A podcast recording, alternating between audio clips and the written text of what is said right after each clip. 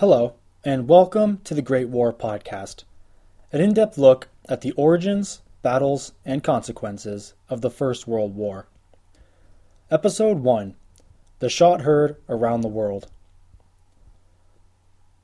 The First World War of 1914 1918 unleashed carnage and destruction on a scale unseen in history. Yet, when news of the assassination of Archduke Franz Ferdinand, the heir to the Austro Hungarian Empire, began to spread across Europe, few people could anticipate what would unfold in the following weeks. The summer of 1914 was supposed to be one of optimism and peace. The harvests were plentiful, commoners and elite alike were gearing up for their seasonal retreats, and the storm clouds of war seemed far off in the distance. Although conflict had just been narrowly avoided the previous year, the prospect of another crisis breaking out so soon could not have been further from their minds. Things were tranquil, and the people of Europe were enjoying their position as the dominant military, cultural, and economic force on the planet. That same summer, Archduke Franz Ferdinand, the 50 year old heir to the Habsburg dynasty, had agreed to oversee scheduled imperial military maneuvers in the recently annexed province of Bosnia. After inspecting the Habsburg troops, followed by the usual salute and handshake ceremonies, the Archduke, accompanied with his wife Sophie, made their way to the Bosnian capital of Sarajevo as part of the state visit.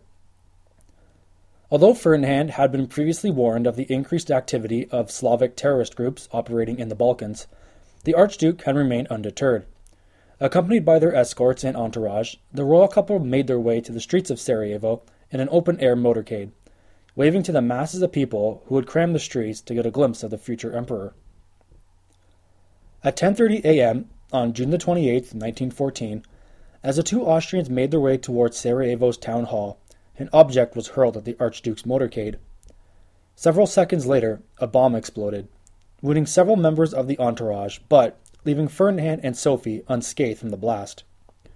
Slightly shaken but unmoved, Ferdinand ordered the motorcade onward, and, following a brief speech with the mayor of Sarajevo, the Archduke insisted the driver detour to a local hospital, where those staffers wounded in the bomb attack were being treated. As the motorcade slowly made its way towards the hospital, the driver had been forced to make a stop and reverse direction in the middle of the crowded streets.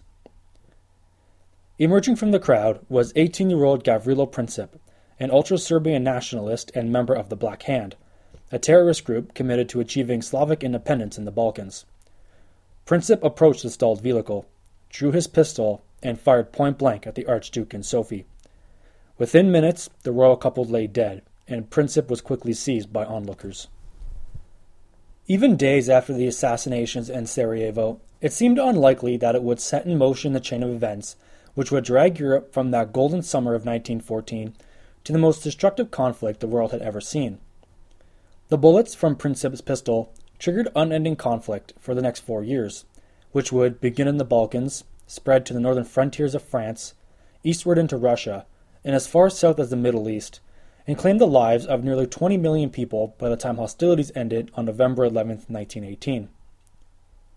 The Great War of 1914 18 would bring change on a global scale which had not been seen since the fall of Rome. Borders would be redrawn through invasion and revolution. Old empires would crumble and give birth to newly formed independent nations which would rise up and take their place. Centuries of European decadence and hegemony would be all but wiped out, and those who survived the horrors would be hard pressed to remember what life was like prior to 1914. The summer of 2014 will mark the centennial anniversary of the Great War. And even a century after the events itself, historians continue to grapple with questions over why and how the war broke out. There seems to be no shortage of arguments and counterarguments explaining why history unfolded the way it did. Arguments which range from blaming Germany and its childish emperor Kaiser Wilhelm II to France's undying desire to recapture lost territory, to the desperate Russians eager to re establish their autocracy among the great powers, to the British, accused of choosing to not intervene until it was too late, to the Austrians and Chief of Staff Konrad von Hötzendorf, who sought war in the Balkans for years, and last but not least, to the Serbians themselves for not capitulating to Austrian demands in the wake of Ferdinand's death. The study of the Great War is an incredibly vast reservoir of information which would be impossible to read in its entirety in one lifetime. No other topic has received this much attention from historians, and even today, it still manages to hold a grip on our collective conscience. So, where do we start? How do we attempt to make sense of this incredibly complex and complicated set of events? What is unanimously agreed upon is that no one, again, no one, not the Austrians, Germans, Russians, British, or French, went to war over Ferdinand's death. The Archduke was never really well liked among the imperial courts, and news of his assassination was let with little more than a few remorseful words, along with the regular telegraphs of condolences. This podcast will not attempt to hit on every cause and root of the First World War, as that would be an almost impossible task, but I do aim to provide a fairly comprehensive roadmap, highlighting the key developments along the way. Of course, in any historical analysis, Picking where and when to begin an investigation such as this is a difficult job in itself. After much mental back and forth, I've decided that the year 1890 will serve as an effective point in which to anchor our discussions going forward. Why 1890, you ask? Why not 1871, 1905, or any other year leading to 1914? Well, my reasoning for choosing 1890 is largely due to a couple of developments which occurred within the German imperial court namely the crowning of Kaiser Wilhelm II as Emperor of Germany two years prior, and more importantly, his subsequent dismissal of the great statesman Otto von Bismarck, which would mark a major turning point in German foreign policy near the turn of the 20th century. I am in no way saying that events prior to 1890 have no relevance to the outbreak of war in 1914, but at the end of the day, I had to pick a side, and I believe that a 24 year prologue will be sufficient to lay enough groundwork moving forward. But before we arrive at 1890, I wanted to start off by spending this episode discussing the outline of the European political apparatus in the early to mid 19th century, and touch on two key points to help set the scene a little bit. Firstly, to discuss the legacy of the Napoleonic Wars and the influence they had on state decision making. And second, the initial formation of the alliance system on the continent, that same system of agreements which would entangle Europe as it stumbled towards war in 1914. So let's get started. The political map of Europe from the early 19th century onwards was primarily based on a check and balance system. The leading states, France, Britain, Prussia, Austria, and Russia, were organized in such a way where if one state grew to become too powerful, the remaining states would either ally with one another and defeat the aggressive party in battle, or work toward securing it into an economic or military agreement to help curb future confrontations. The origins of the check and balance system can be traced back to the Congress of Vienna in 1815, which restructured European politics following the defeat of Napoleon Bonaparte at the Battle of Waterloo. The Wars of Napoleon are a fascinating area of study and played a huge role in shaping European politics, even up to the 20th century. But I want to send out a fair warning that I will not be covering that conflict in any substantial detail here. Major events will be skipped over in the interests of time, but as a lover of history, it pained me greatly to have to make this sacrifice. Sorry, guys. For over a decade, Napoleon's armies had cut a swath through the continent, and as French domination of the mainland became more apparent, his forces brought with them new ideologies which threatened to destabilize the balance of power. You see, Napoleon saw himself as a liberator of sorts, and being a product of the infamous 1789 French Revolution, he was quick to side with those revolutionary ideologies, which today fall under the umbrella of left wing liberal thought. As he conquered nation after nation, he was able to introduce sweeping social and religious changes along the way. He abolished archaic serfdom in France, introduced policies which allowed free practice of religion, and his crowning jewel was the Napoleonic Code, which would overtake the Catholic Church as the governing body of social law and bring in vast reforms to both civil and criminal sectors. But we also need to be careful here. Bonaparte was not some dedicated humanist. His well documented opinions towards women tell us quite the opposite story. But many of his reforms were quite radical for the time, especially in contrast to the ultra conservative 19th century Europe.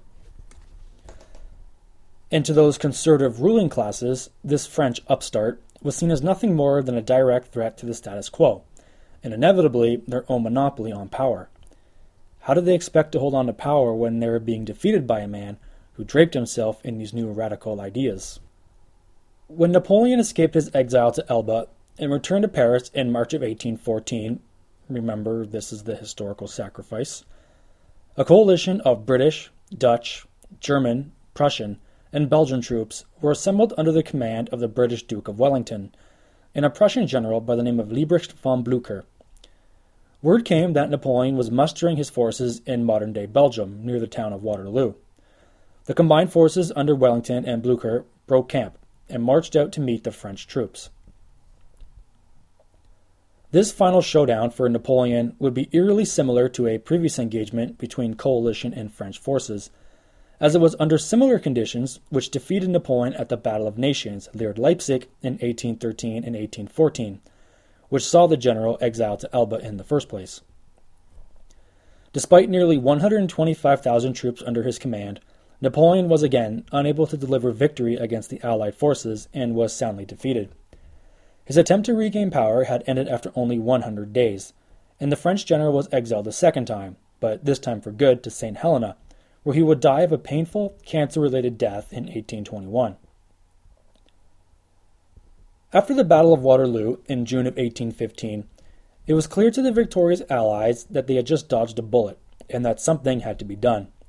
The violence and intensity of the French Revolution, coupled with the rise of Napoleon, had shocked the conservative statesmen of Europe, who feared similar events occurring within their respective borders. Equally distressing was that this had all happened to France, one of the leading conservative powers up to the eve of the Revolution. If it happened there, then it could happen anywhere. No state would be immune, and that prospect had scared them to death. So, in November 1815, representatives of the Allied states, Britain, Prussia, along with Austria and Russia, who were supposed to fight at Waterloo, but due to the distances did not arrive until after the battle, had assembled in the Austrian capital of Vienna so they could figure out just what they had to do.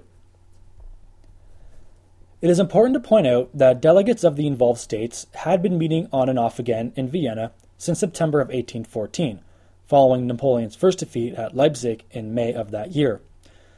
But since Napoleon was done for good by November 1815, I refer to the Congress of Vienna as a collective whole, which includes the agreements made in both the 1814 and 1815 meetings.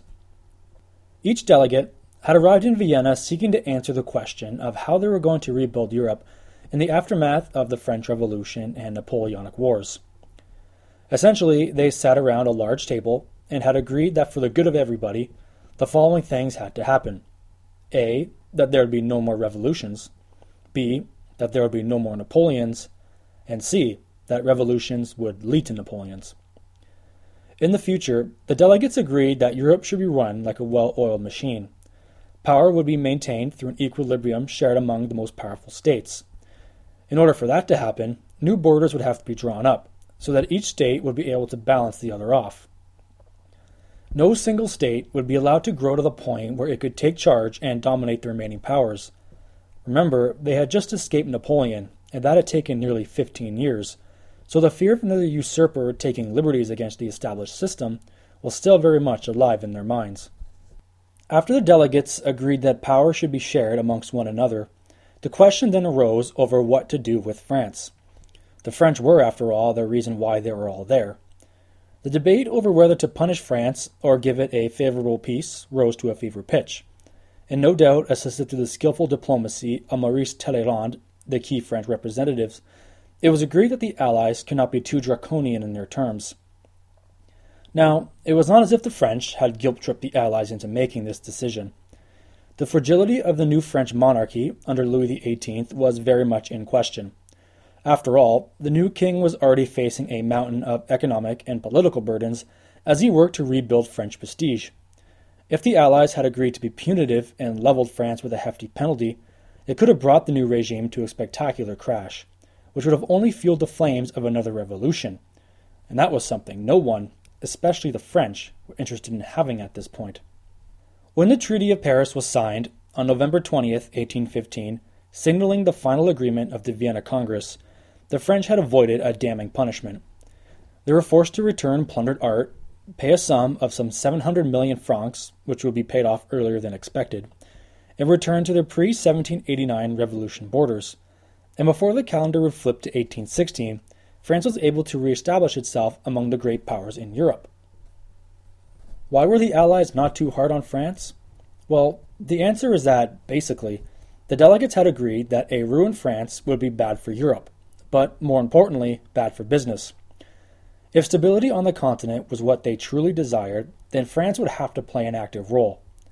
It was too big and too influential to be sent to the minors after only a few bad games, and it had been agreed that France had actually been the victim of a violent revolution in the name of radical liberal ideologies. In other words, those revolutionary ideas were seen as a flu which France had caught, and you can never blame someone for acting differently when they are sick, now can you? When the Congress of Vienna broke, the map of Europe looked far different than what it had previously been. You'll remember that to help secure stability, the delegates agreed that resizing the state boundaries would be an effective way for each state to balance each other out. The Austrian Empire increased in size by securing lands in Italy through the annexation of Lombardy and Venetia. Russia made inroads and acquired parts of modern day Poland, and as said before, the French could return to their pre 1789 borders, but had to forfeit lands which they had acquired through Napoleon's conquest. The British, true to their nature at this point in history, had chosen not to entangle themselves with events on the continent and retreated to the comfort of their island and vast overseas empire. But it was in the heart of the mainland where the most drastic change occurred. During the Vienna meetings, the Allies had agreed that the Holy Roman Empire, which had been devastated during the Napoleonic conflict, would be put down for good. Replacing it would be a German confederation, made up of some 38 independent states, which would be ruled jointly by both Prussian and Austrian kingdoms. We will have more to say about this confederation in the next episode, but it was these provinces which would make up the creation of the modern state of Germany by 1871.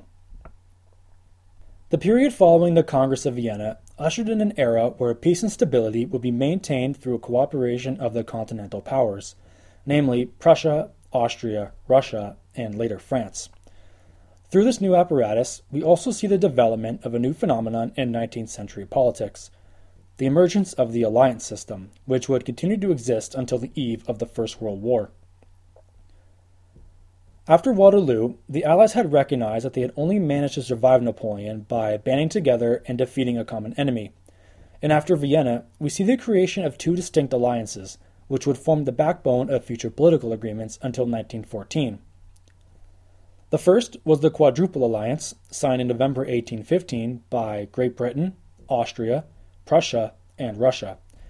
Its aim was to act as a buffer in the case of future French aggression, but also maintain the status quo and newly drawn border settlements. In 1818, the four powers were joined by France, forming the Quintuple Alliance. The five powers agreed to meet periodically over the following two decades and check in, exchange pleasantries, and discuss any problems which may arise. The second was the Holy Alliance between Russia, Prussia, and Austria. Although not quite as political as the Quintuple Alliance, its goal was to renounce the prospect of conflict and protect what they saw as a mutual Christian faith. It also had the added effect as being a bulwark against liberal thought, as it sought to protect the ultra Orthodox autocracies of Tsarist Russia and the Habsburg dynasty. Although not as significant as the Quintuple Alliance, it did help sow the seeds of future trouble, especially in the Balkans near the turn of the century. The political situation in Europe was now facing a much different problem.